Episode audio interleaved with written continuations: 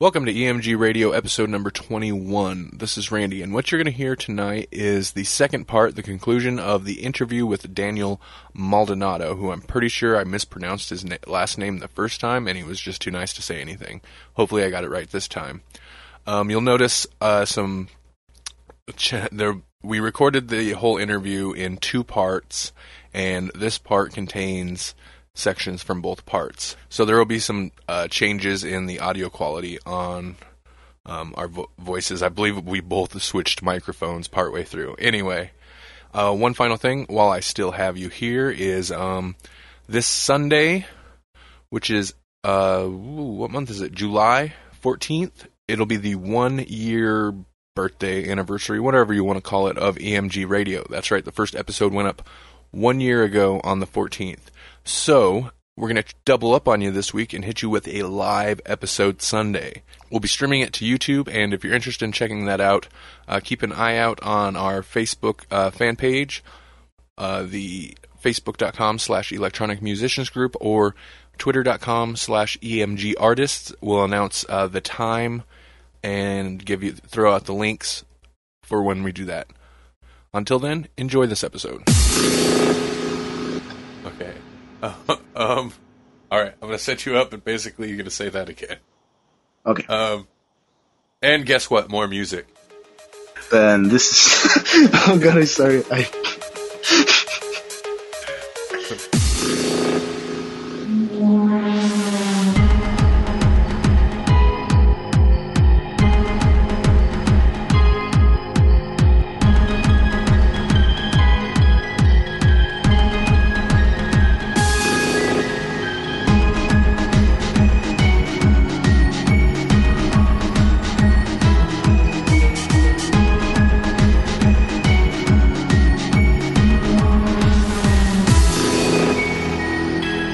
What is your ultimate goal in creating music? What would you like to accomplish? I have an ultimate goal. Well, the the one that I have the bet like most clearest goal is for Samuel Sonozaki, and that is, and I guess it was I mentioned it before, but the main goal is to have my music played by a, a big orchestra. That's my ultimate goal. Even especially, you know, if I could conduct it too, because I was a drum major in high school, so like if I could be there, you know, just directing an entire orchestra playing my own music, that I think that would be the ultimate goal for that. And then for uh, my metal bands, I guess you know, I I'm not really looking to be, you know, I guess how do I say this? I don't write music to be famous. Like, I mean, even the orchestra thing, you know, I don't mind if it's, you know, you know, my old high school orchestra playing it. You know, even that would be, I would consider that, you know, but I'm not really. I mean, I don't write music really for fame. Like, even if it's playing with orchestra and there's not even an audience there, that I would consider, you know, satisfying the goal. I guess it's like I write music to write music. I mean, if people listen to it, you know, I'm very, you know, that makes me glad. But it's like, I don't care if you know if it charts or anything. Like, I really doubt my music would, but that's not something I'm searching for. I'm not looking to become rich at all. I mean, maybe sustaining some kind of living off of it that would be nice, but Yeah, that's that's the main thing. Like, and some people don't understand that, but that's how it is for me too. Like, it's just kind of the act of making the music. If I could find like a small audience that enjoys it, that'd be great. And even better if I could like make a little bit of money to sustain making more music.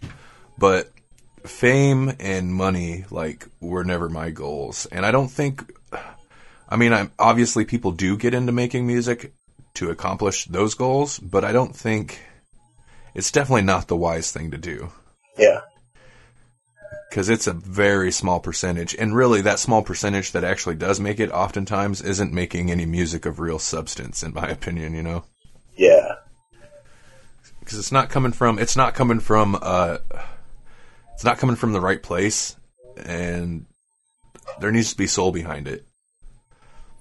Yeah. Like it's not coming from a real place. You know, like a lot of these, some of these artists nowadays, you know, they aren't.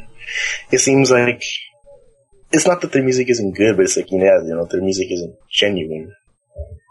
Like it seems almost like it's just mass produced, you know, generic stuff. Like they say that music, that pops, pop songs are basically becoming uh, simpler and louder Apparently, scientific. That's I guess what they say scientifically. Really? Yeah. I would believe it. Like I guess they said they're using a lot more compression nowadays. Oh yeah, that thing's that's and that's something that's been going on for a while, and it's just it's it's the whole loudness war, you know, where it's all got to be loud, and naturally, it's just going to get louder and louder if they're constantly trying to outdo themselves in terms of loudness. But even like uh, bands that start out pretty well, if they if they blow up and become you know huge and well known, making lots of money and all that even if they're good bands, a lot of times you still see that like decline in the quality of music. And I think it's an issue of like when they start, you know, they have that soul and that need to like just want to make music and get it out there and this and that. And then eventually, even the good bands, like it just becomes a job. And that's where it starts to lose, you know. Yeah. How long do you see yourself making music? Until the day I die really, that's that's the only answer I could give. That's the answer I always get, and I'm that's the answer I would give. I'm curious. Eventually, I'm going to come across somebody who is going to say something different, and I'm curious to see why. But well, the thing is that you know the projects that were my main influences. It seems like you know the three of them, uh, Hoyland, Melancholia, and Ezra Yates. Like it seems at the moment they like. I think Melancholia. Is, I think he said he's pretty much done. You know, like now he's just he runs Nine Gates, which is the label that I'm assigned on. but um, yeah, like you know him. I guess I okay. I guess you know to say until the day I die that might be a bit hasty to say because it seems them you know. Well, even the solo artists, many times they go out, it's because they lose inspiration. So I guess like I don't want to stop music, making music, but I guess maybe there will be a day that I do. Yeah, that's a good point. Hey, did you since since it came up, did you want to talk about Nine Gates? Oh yeah, so um, I think it was back in like November. Uh, Mike he was saying, you know, I guess he wasn't on the label anymore because the one that he was on was pretty much uh, going away. I think it was Cordier twenty three, and um, so I guess he didn't really have a label, and you know, all the labels he was trying to contact, uh, they either I guess they didn't give him a response, so he said, you know what? I'm going to make my own label. And he asked people to help him. And I was one of the people who was there at the beginning. I mean, I didn't really do much, but, you know, I guess I was there in support. Sure. But, you know, it's, it's a pretty good label, you know, like, it's like, it's a label, it's like by the artists for the artists, you know? Uh huh. And, you know, it's in the genre that, you know, that I love. You know, the genres, you know, like dark ambient, uh, even some metal. Like, I think, you know, that one band, uh, you mentioned on the blog, uh, what were they called? Uh, I forgot what they were called, but it was like a like an ambient doom. It was like the the final cut is fatal. I think it was called the song. Oh yeah, um, oh something Gallo, uh, Merciful Gallows. yeah, Merciful Gallows. Yeah, you know that's you know all the projects that he has on there. On there. Yeah, it was cool that he let me um, use that track for our SoundCloud, and also you. Uh, yeah hooked me up with that piano version of Circular Logic yeah. for SoundCloud. So I definitely appreciate that. And that piano version is awesome, man. Oh, thanks. Is that do you is that have you released that anywhere else? No, actually, that's for an upcoming album.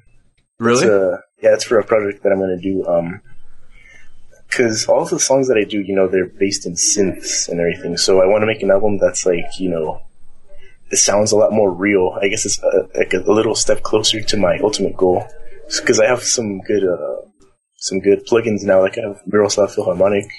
That's what I'm primarily oh, using. Philharmonik, man, I've just got a hold of that and have been using that too. I like it. Yeah, it's really good. Circular Logic, you know, it's a piano version because it was originally supposed to be like, I guess, a music box, harpsichord, and all that. And um, oh, have I mentioned the story of that song you also? I don't think so. Okay, well, it has to do with religion or my religious views. Okay. And and even the music itself has some symbolism to it. Circular logic is um because like, I was born into a Catholic family, and my family, you know, of course, is very very devout. But around the time I was about maybe twelve or thirteen, I started to fall away from it. And I'd say I was about fourteen or so when I finally, you know, I said, in my mind, you know, there is no God.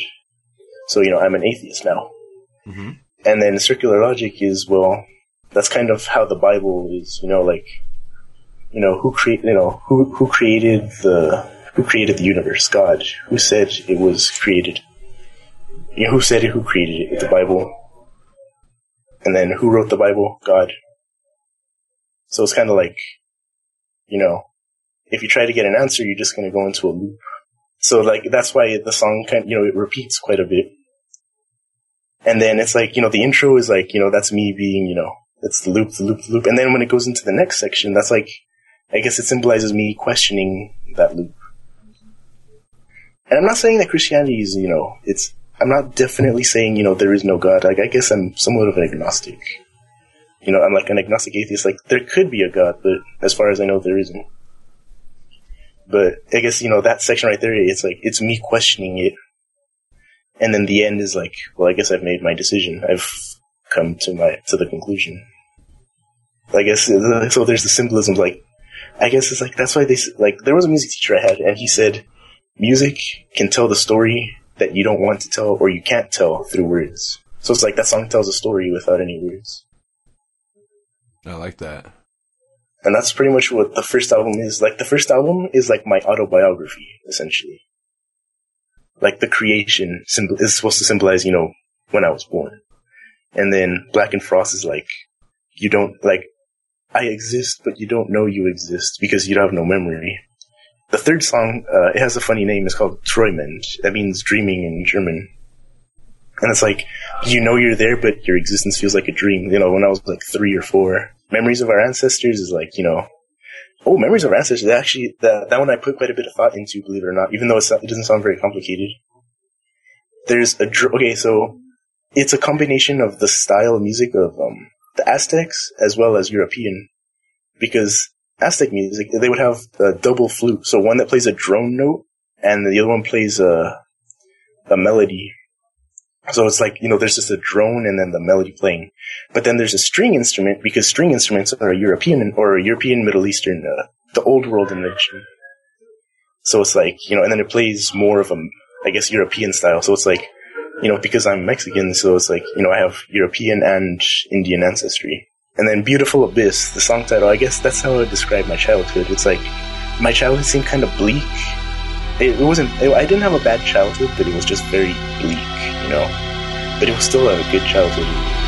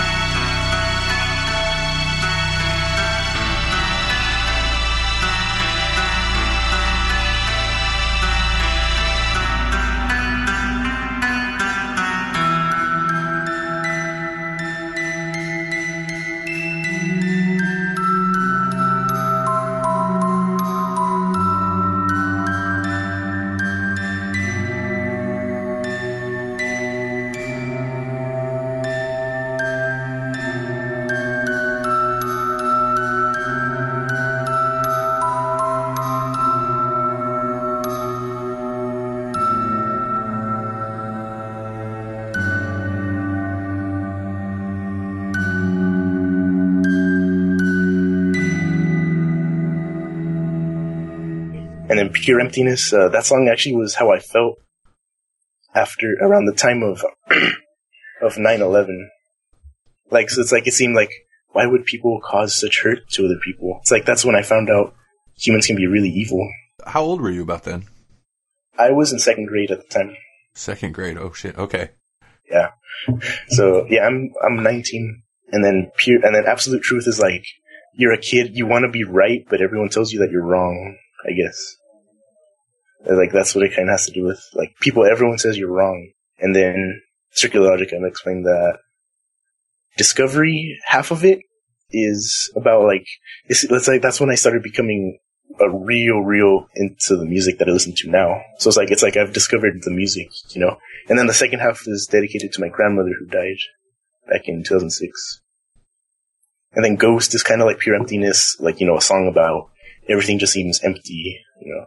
Like I have, I guess I have depression, so it's like I have moments where it's like everything just feels empty, and then Ghost. Look into the sky and dream is like it's like it feels like everything. It feels like things are getting better, even if they're bad. That's what that song's about. And then the last song, Sekai no Seishin. It means spirit of the world.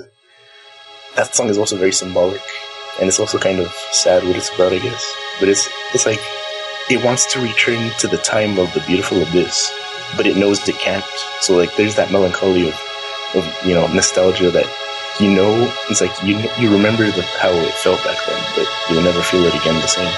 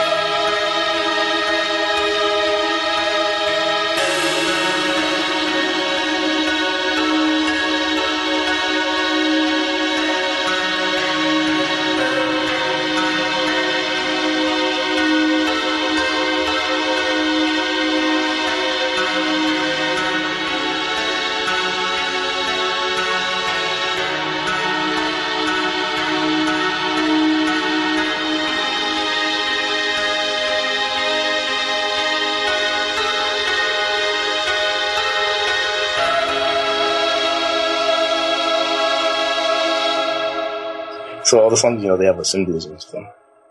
I like the idea of it's it's like a concept album. You definitely have all these um, meaningful layers attached to the songs that threads throughout the whole album. Anymore, I listen to a lot of instrumental music because there is like there's a story or a meaning you can put to it that doesn't necessarily need words and it's there but then also as a listener somebody else could they can like they can tap into like the feeling you meant to put there but also pull like their own story out of it too that is exactly the reason why I made it like that. Like, I mean, I have my own stories to them, but you know, I want the listener to also, you know, maybe you know, pure emptiness, you know, like say that specific song, you know, they associate it with an event in their life. You know, that's it's like I want the songs to be able to apply to them.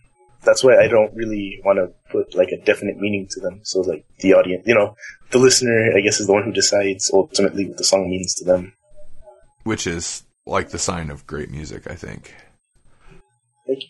Now, this next question, especially, and uh, from my point of view, like it might be different, especially because you're you're quite a bit younger than me.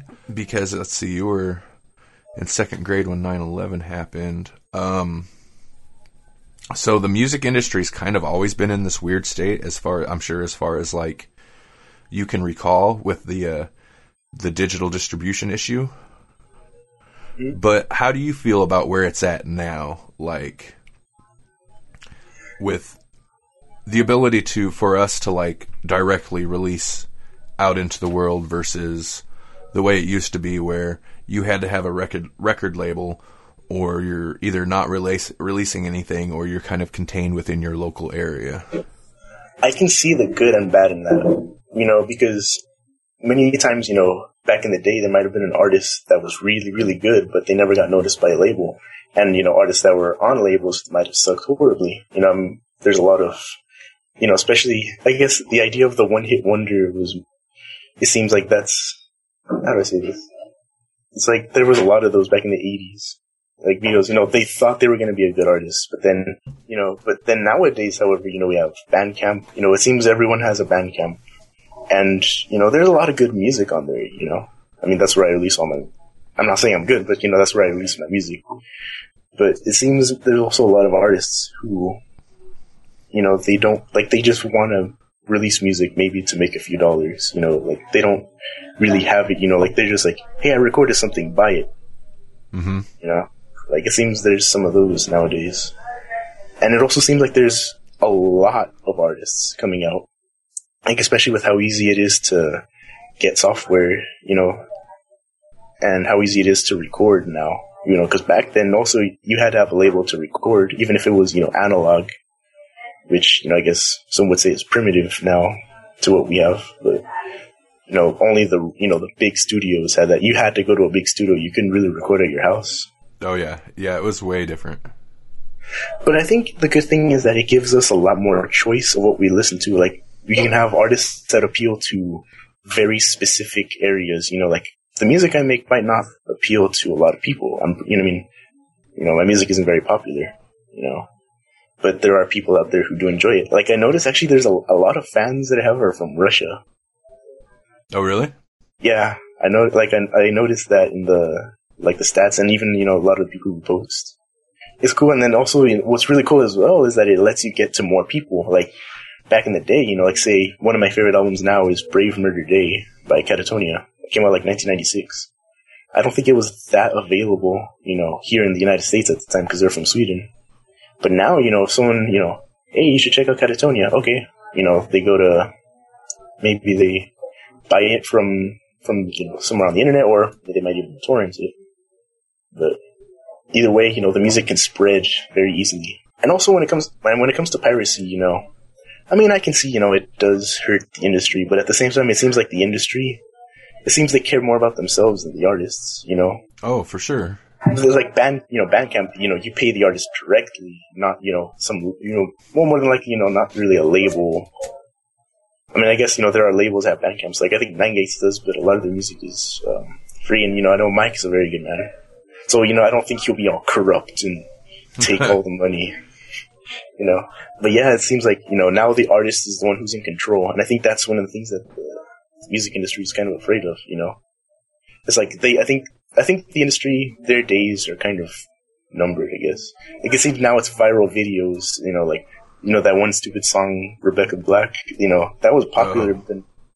I think she. I think she had some kind of label or something, but still, it was YouTube that really put her out there. It wasn't really the label. Oh yeah, for sure. So it seems like now it's the power of the people that's taking over music. I agree. When it comes to downloading, you know, like I'm not gonna lie, I've downloaded some albums in my days. You might want to cut that out just in case of you know legal reasons. But If they're listening. if they're listening. but um, but you know what though? Like, you know, my favorite bands are Opeth and Katatonia. I'm gonna go see them in concert uh, in a few weeks, and the only reason I know about them is because I pirated their albums. But then later on, I love their music so much that I decided to buy them. Katatonia is actually the band that I have the most CDs of. I think I have like four or five of their albums. Uh, Opeth, I have a few of their albums as well, like that I actually purchased. Mm-hmm. So, you know, even I think piracy can lead to album sales, you know, like say, cause I mean, I don't think there are that many people who are like, you know, I only pirate, you know, if they really like music, if they really like music and if they have the money, also that's another thing is, you know, people, many times they don't have money, CDs can be expensive as hell. And also that's a good thing about Bandcamp is that many times, you know, you can pay what you want, especially if, you know, you're poor, you can only give a couple dollars, you know, something that'll help. And then even also what's cool is that I've heard stories about people who've been paid a lot. Like I guess they like their album so much that they actually give them quite a bit of money. Like even more than a CD would be worth. Yeah, I like that. Um, I like the name your own price thing. Like, if they want to set a minimum, that's that's cool. I understand that, but like, I like the idea that if you're really into it, you can like give them more. And of course, not everybody's going to do it, but I think it's a good system. Yeah, I mean, I haven't made that much. I think in total I made about eight dollars from, uh, specifically from the album uh, Scarlet Ethereal. You know, but I mean, hey, I've for once I'm actually paid to make music. Yeah, exactly, man. That's, I guess, it's a step in the right direction. What are you going to bless our ears with now? This is um this is from Antigatum. This is a song called Agil and Chokhmah.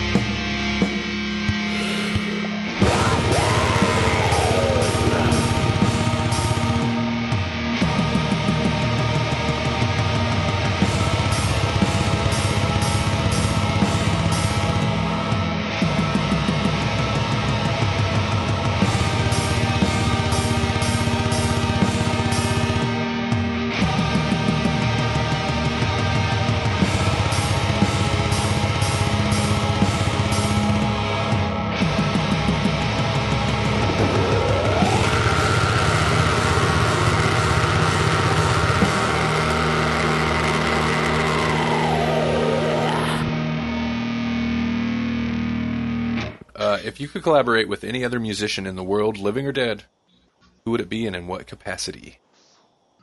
Hmm. Uh, I think the musician I like to collaborate the most with uh, would probably be uh, like with a metal band, probably like Katatonia or Opeth. You know, my favorite bands. What I would do, uh, I'm not really sure. I guess just working with them would be like a dream come true. Like even if it's just like even if it's something like fetching coffee, even. You do whatever they told you to do, right? The thing is, though, I think my musicianship isn't really that good, like to really be able to work with them, at least at this time. All right. Now, on the flip side, think of a musician you can't stand. If for some reason you were forced to work with them, who would it be, and what would you have them do? Blood on the Dance Floor. That's my Blood on the Dance Floor, Brokencyde. Those are my two least favorite artists. Yeah, um, what would I have them do? Nothing. no, but um, I don't really know what I'd have them do. But it's just that you know, it seems their music is um, it's like there's no substance to it. You know, like it's just designed to sell. I don't really know. I guess I'd have them try to put more into their music, into the playing of music rather than their lyrics. From what I could tell, and I kind of like the answer, basically, if you had to work with them, what you would do is make them make their music better. yeah, It's like you stay away from my music and make your music better. yeah. Now, this one's one of those kind of trippy question or tricky questions, but if you can, off the top of your head, what are three or four of your all-time favorite albums? What are the first albums that pop to mind?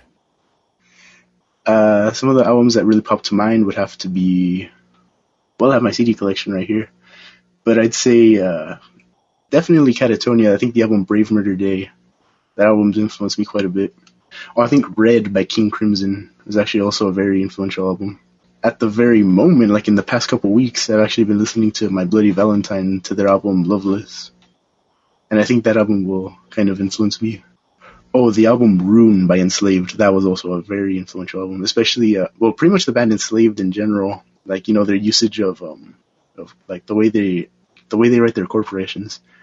Actually, one day, uh, they were having a Twitter Q&A, and I managed to ask them a question about, um, how they write their chord progressions, and they said their, their, their, their main influences when it comes to that specifically were, like, King Crimson, Pink Floyd, and, uh, Mayhem.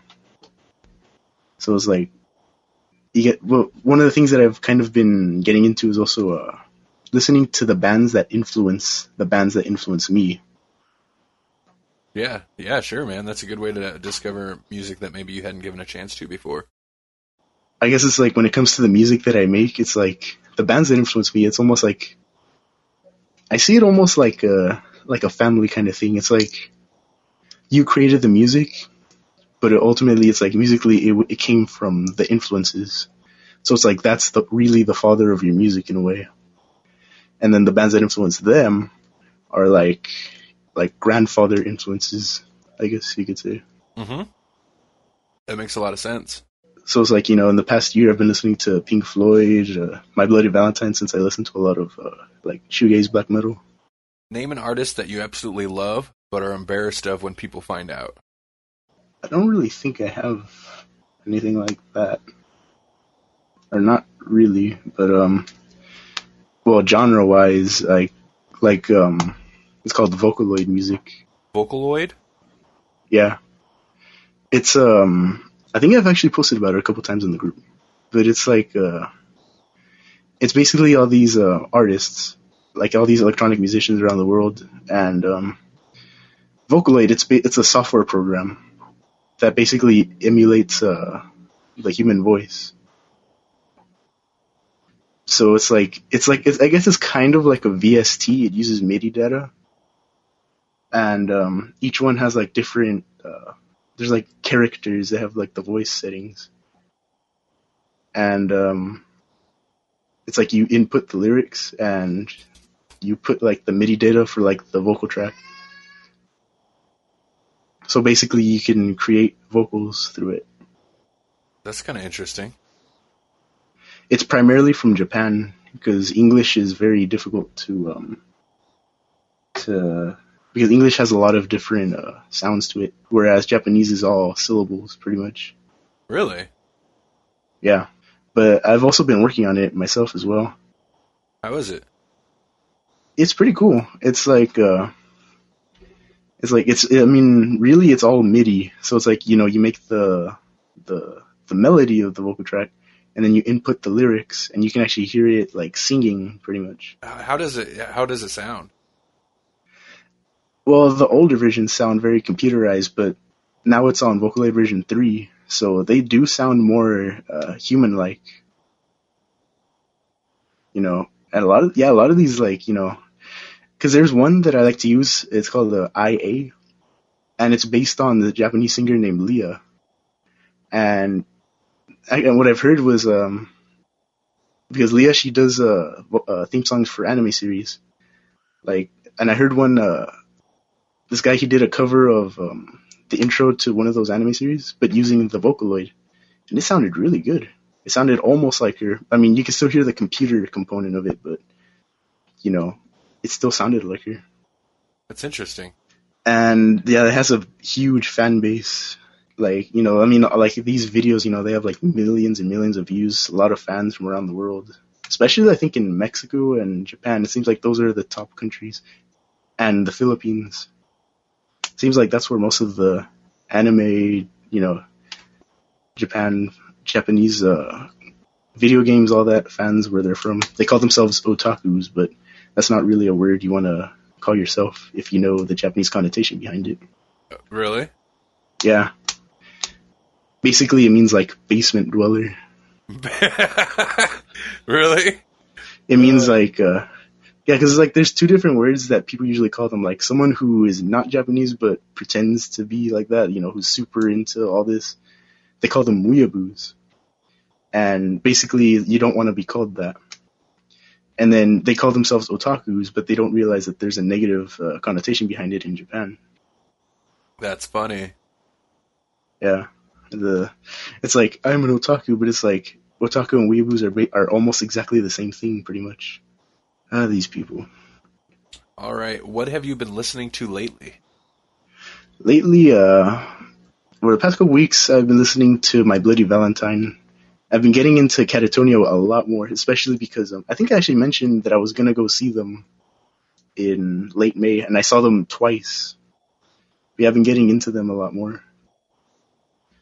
And but what's odd though is that usually it seems like once a year I have this one band that I listen to a lot. Like 2011, it was Dream Theater that I listened to pretty much all the time. Now I hardly listen to them at all. Or you know, 2010 it was Opeth. No, no, 2009 it was Opeth for me. 2010 it was Enslaved and Nokturnal Mortum. But Katatonia has, you know, I've been listening to them for like two years straight, pretty much, and I still don't feel myself getting burned out from them. That's cool. That's a good. That's a, that's a sign of a good band right there. And I mean, I saw them twice within two days. I saw them in Agoura Hills. I saw them with Opeth, and that was a really good show. But then I, but um, Opeth was the headliner of that show. But it's really cool though because both those bands are like pretty much my that's like my top two right there. So that show was you know it was incredible. Yeah, man, But- that's the dream show right there. Yeah, I mean I got those tickets in January for like I, I got two tickets for me and my friend. It was like seventy dollars. Like last minute, one of my friends invited me to go see Katatonia again because they came back to Los Angeles because Opeth their last show was in uh it was near San Francisco, but Katatonia I guess you know they just came back to Hollywood.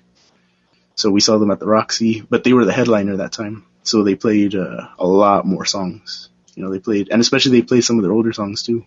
And I even got to meet them. Really? How was Yeah. that, man? Oh, it was awesome.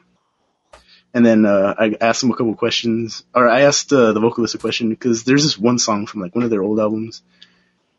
But uh, yeah, I asked him um, like what was the meaning behind it, but you know it was too long ago, so he didn't really remember. However, my other friend, he actually asked the guitarist, uh, which he said he asked him which album was more fun to record, their first album or their second album. He said it was their second album, Brave Murder Day and then I think if you see my cover photo on Facebook, it's a picture of us, of me and my friend at each end, but with Katatonia there. And the drummer has his, he has both thumbs up. Nice. Yeah, and I got a CD signed with him. But yeah, that was a good show. How long ago was that? That was like at the end of May.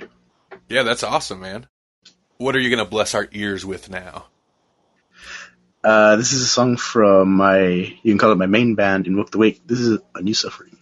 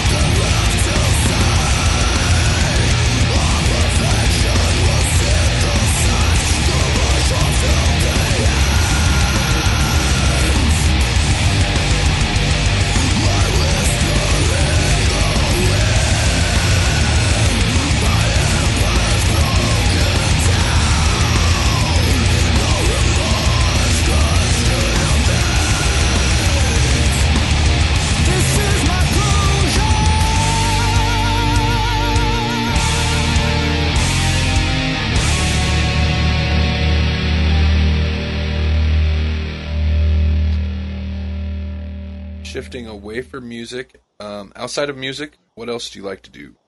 Hobbies and or gaming, whatever. Um, it's kind of odd. I'm probably one of the few people in the world who re- who almost never plays video games. I don't own any consoles, you know. So like this whole Xbox One versus PS4 thing is kind of nothing to me, really. Sure, sure. Once in a while, though, I do play some games, but usually it's like older games. Like my favorite video game is uh, for the Sega Genesis. It's Phantasy Star 4. I don't think I played that one. Well, the Phantasy Star series, or at least the original ones. Like I think just recently I played the on my old uh, tablet before it got broken. I played uh, Phantasy Star 1 on an emulator. But uh, yeah, usually I guess like I prefer the old RPGs, the old Sega games. Oh, and another thing I like to watch uh, anime as well. Which uh, which shows are you really into? Some of my favorite ones were uh, one called Another that actually wrote the EP Sanguine about. Because it's like I guess it's kind of like Final Destination, but like an anime version.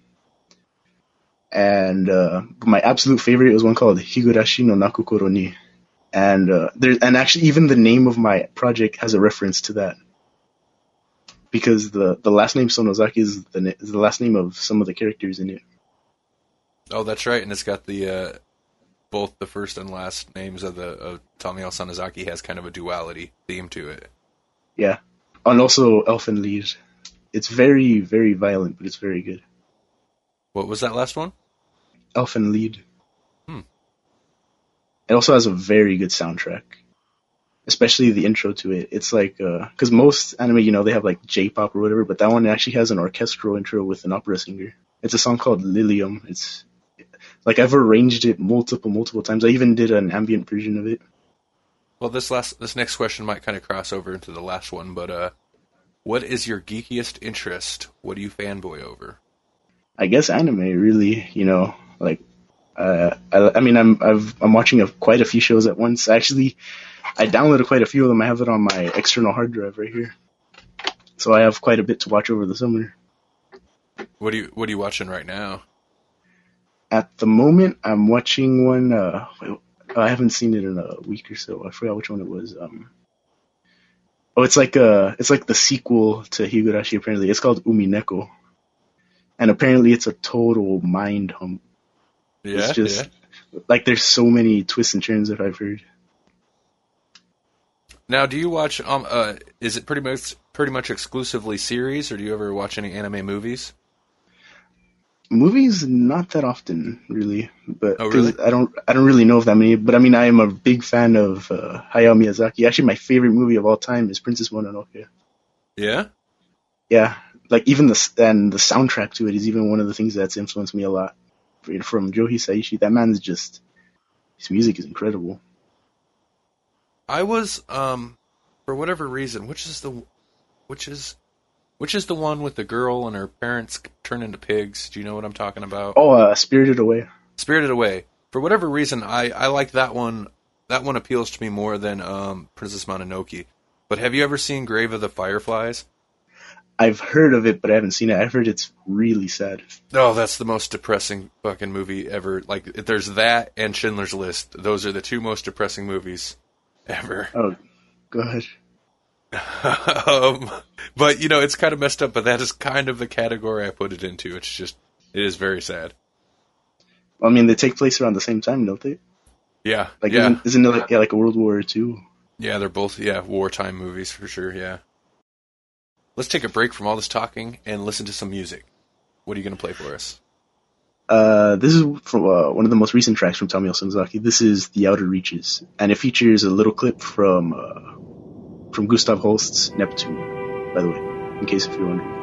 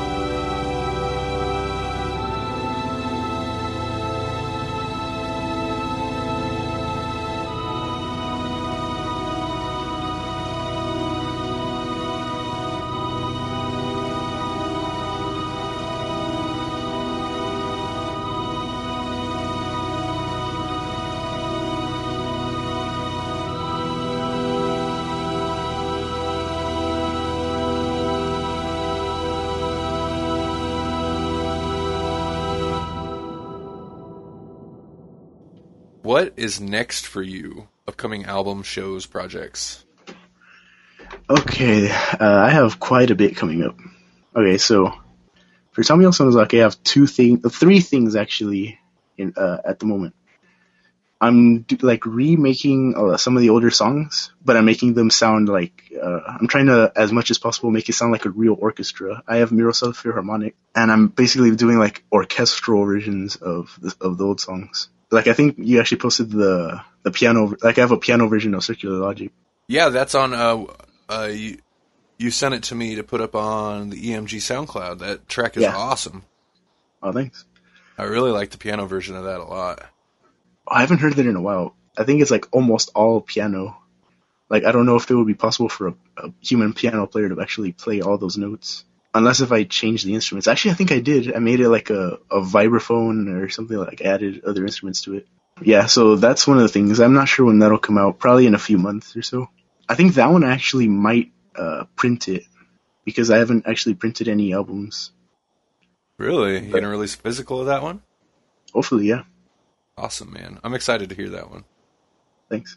In the short, like kind of a short thing, probably in the next month, maybe, uh, like within the next month, the next few weeks, I'm making another EP. It's called Mara, and it's about, it's basically like a horror EP because it's about, um, like nightmares and sleep paralysis. It kind of goes further into what the song, uh, Consanguinity went into. And that'll be another Tamiel Sonozaki track or uh, EP. Yeah, it's just three songs. I put, I actually, I post, I posted the cover on EMG. I got like 10 likes, I think. Oh, is that with the figure standing over the person in the bed or something? Yeah, that's Yeah. the that's it's like that's a historical depiction of uh, someone suffering night paralysis. Like like you just can't move, but like you see a demon hovering over your chest while you're sleeping. Yeah, that's a super cool album cover, man. Thanks. It was uh I found it uh there's this Facebook page that's really awesome. It's called The Macabre and Beautifully Grotesque. It's like they post all this art that looks like horrifying but at the same time beautiful. And they have like thousands of albums, so it's like I dig through it and I see uh like I tr- and it's kind of it's kind of sad. I try to see if they've been dead for longer than 70 years so I can use their art since it's since it would be in public domain. Sure, yeah. It's kind of tricky to find. It's kind of try to tricky to find that information sometimes. Yeah, but you know they have they have it all organized in there. So like I guess if anyone else is trying to look for like some kind of horror album cover, you know, that would be a good place.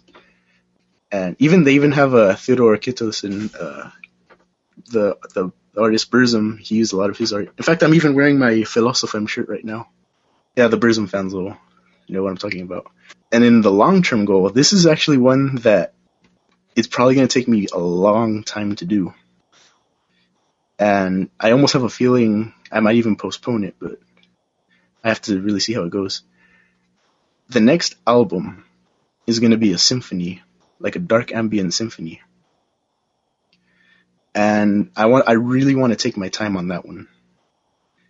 Because, you know, a symphony is something that it requires a lot of knowledge, and that's why I'm reading a lot on uh, music theory, on composition. I have a lot of resources available for that but I'm doing a lot of just a lot of um, learning for it. And I want it to be a huge release. And not only do I want it to be an album, and this is something I might have to re- start like a Kickstarter or something for, or see if uh, there are people who are willing to volunteer. I want to make an animated film with it as well Really? because it's, it has a whole story to it, and it's an actual real story. I wanted to make an Antecantamentum album about it, but uh, I kind of lost it. I guess that was around the time my computer crashed. Yeah, it has a story. It's uh, there was this family in Germany back in like the 1600s, like early 1600s. The king he wanted to have like a show trial to show like you know if you commit a crime you're gonna get messed up. So this guy he uh he got arrested for something, and then he he accused the family of helping him, and like, I guess it was like like witchcraft and doing a lot of horrible things, like getting babies for some kind of satanic ritual. So, you know, they just arrested the family and, you know, to this day there's no evidence that they even knew this man. So, you know, e- but even then they were kind of like we have we don't really have any evidence, but oh well, we'll just arrest them. So they just horribly tortured the family for, and you know, they were innocent, but it's like, you know, they just horribly tortured them until they got them to confess. It's gonna have, it's, there's four different movements, there's four movements, you know, just like a symphony, and yeah, it's a really sad story. And I want to have like an, like kind of animation to it. Move forward with that idea because that sounds fantastic. I have a couple of friends who work with animation, so I'll see about, uh, cause I don't want it to be like, you know, like, you know, like the kind of things you'll see in like, uh, like a professional level animation, like, you know, the idea that I kind of had was like, you know, like they had a, what are they called? Woodcut blocks, like that kind of art that they used to have, like in the uh-huh. 16 and 1500s.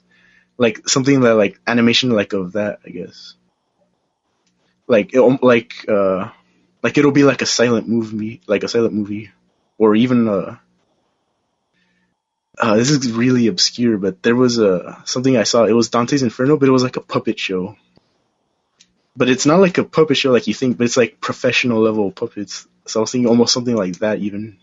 Like it won't really be gory, like because I mean the details are pretty horrifying, but it won't be like, you know, you see all the veins and everything. It's like, you know, like maybe it'll even it might be appropriate for kids, I guess. Well, probably not, just because of the details behind it. But sure, it sure, looks I... like I guess it'll be like one of those deceptive cartoons. Like it looks like it's for kids, but it's really not. But yeah, it's really this horrible, horrible story. Yeah. Yeah, I don't think it'll be for kids. I really don't, honestly. And um, for Antecantamentum, at the moment, we're we're starting recording. We're still recording the album. I think uh, this week or next week, we're actually going to start uh, recording drums. And Autonomy says he's actually going to send uh, he's going to send us a kick mic. Nice. Yeah. So you know, I want to thank him for that. And you know, I mean, and he, you know, he's just sending it for free. That's awesome of him, man. Yeah. He's uh, autonomy's a good guy. He really is. We still have no uh, date because it's like we're kind of on our own schedules. So I'm almost done with my guitar tracks. All I need for, at least in my part, is just vocals and a couple more guitar tracks.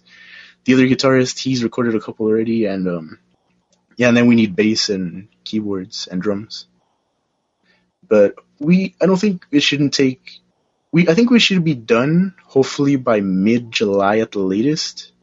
And like maybe you know towards the end of July we'll be done mixing, maybe mastering, and then hopefully by August. I think August might be when we might release it.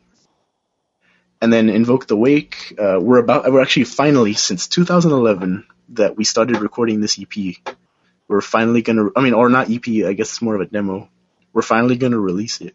You know, so that was like, you know, more than two years already. Yeah, that's crazy. That's a long time in the making. Yeah, so we're finally going to release it. We're going to make physical copies of it. And, uh, yeah, I think right now we're going to get it mixed. I think, yeah, I think right now it's being mixed at the moment. And then what else? Uh, Drakan Cholan. I still need, I actually, I'm, I've been kind of putting it off. I still need to finish, um, recording a song that Drazen sent me that he actually wrote the, the music for that's like I need to start recording my guitar parts for it, and I get I guess I think he has his lyrics already. So then you know once I'm done recording, when you know he has his he does his vocals for it, uh, we'll start mixing the EP and we'll release that. Because we've been working on that since like October, I think. Yeah, I think that's it. That's the dude. That's quite a uh, that's that's quite a workload. Yeah, but I mean, I have like you know three months until school. But yeah, I mean, I have plenty of time. Where can people find your music? Uh, primarily, I most of these things are on um, on Facebook, but we actually do have a couple Twitters. Like Invoke the Wake is more active on Twitter than on Facebook, I think. What's your Twitter address? Because I was doing your um, featured artist article, and I I linked all the Facebooks and stuff, but I wasn't sure of the Twitter Twitter accounts. Okay, Antecantamentum is at Antecantamentum uh, A N T E C A N T A M E N T U M. And then I think Invoke the Wake. I think it's the same thing. Yeah, it's just at Invoke the Wake at uh you know I N V O K E T H E W A K E. Tamiel Sonozaki even has a Twitter, but I almost never use that.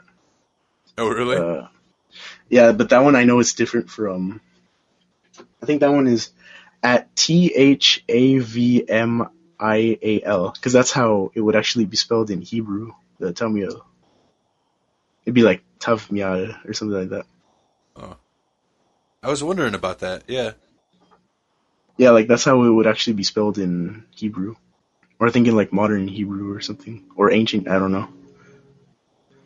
And yeah, and then Facebook, you know, we have all the uh, Facebook, I think, uh, slash invoke the wake, I think it is, uh, slash Antecantamentum, slash Tamiel Sonozaki, Drakan Chelan, I think the same thing. Since these names are kind of unique, we don't have to put. Oh, and I, I don't think I ever mentioned this, but I have another project that I'm also doing as well. What? What, is this? It's a doom metal project that I made. I released a two song demo for it back in like December. It's called The Red Mist is Coming. The Red Mist is coming? Yeah. Oh, you released it? Where can people hear that? Uh, uh, it's on Bandcamp. I think it's the red mist is coming.bandcamp.com. Holy shit, man. That's insane, dude. That's five projects. Yep. That's pretty impressive. Oh, and from Invoke the Wake, we also we've I think we even made another side project from Invoke the Wake. From it's me, uh, the drummer, and the guitarist. It's like uh, it's gonna be like a post rock kind of thing. So six projects. Insanity, man. Red Mist is coming. That's just uh, something I just do on extra time. Like I just wrote those two songs in December, but I'm gonna make like a a full length album probably in December by then. So one year after that one, I think I'm not gonna spend too much time on really.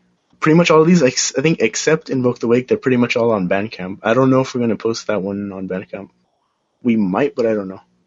You don't have a Dracon Cholon uh, Bandcamp, do you?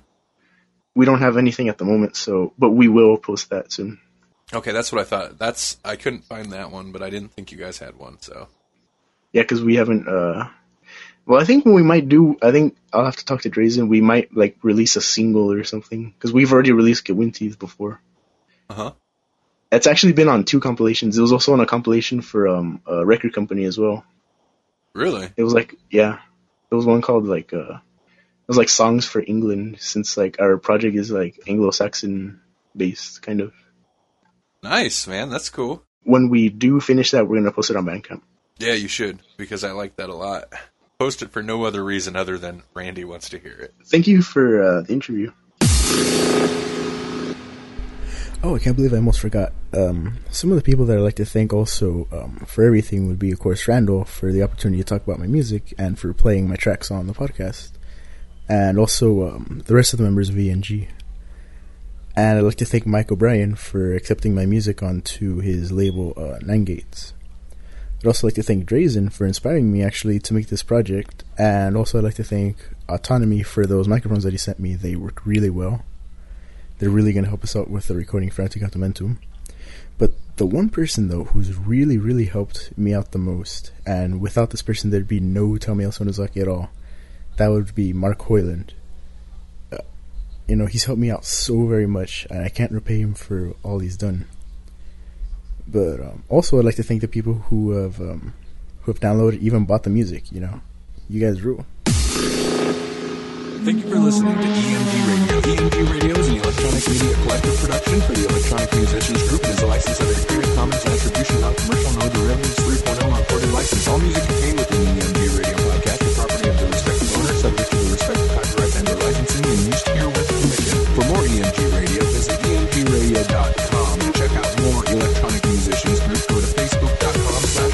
electronic musicians group or hit us up on Twitter at twitter.com slash EMG artists. How did that sound? It sounded good, man. I hated my intro though. It's all right. I tried to make it different, and then it just ended up the same.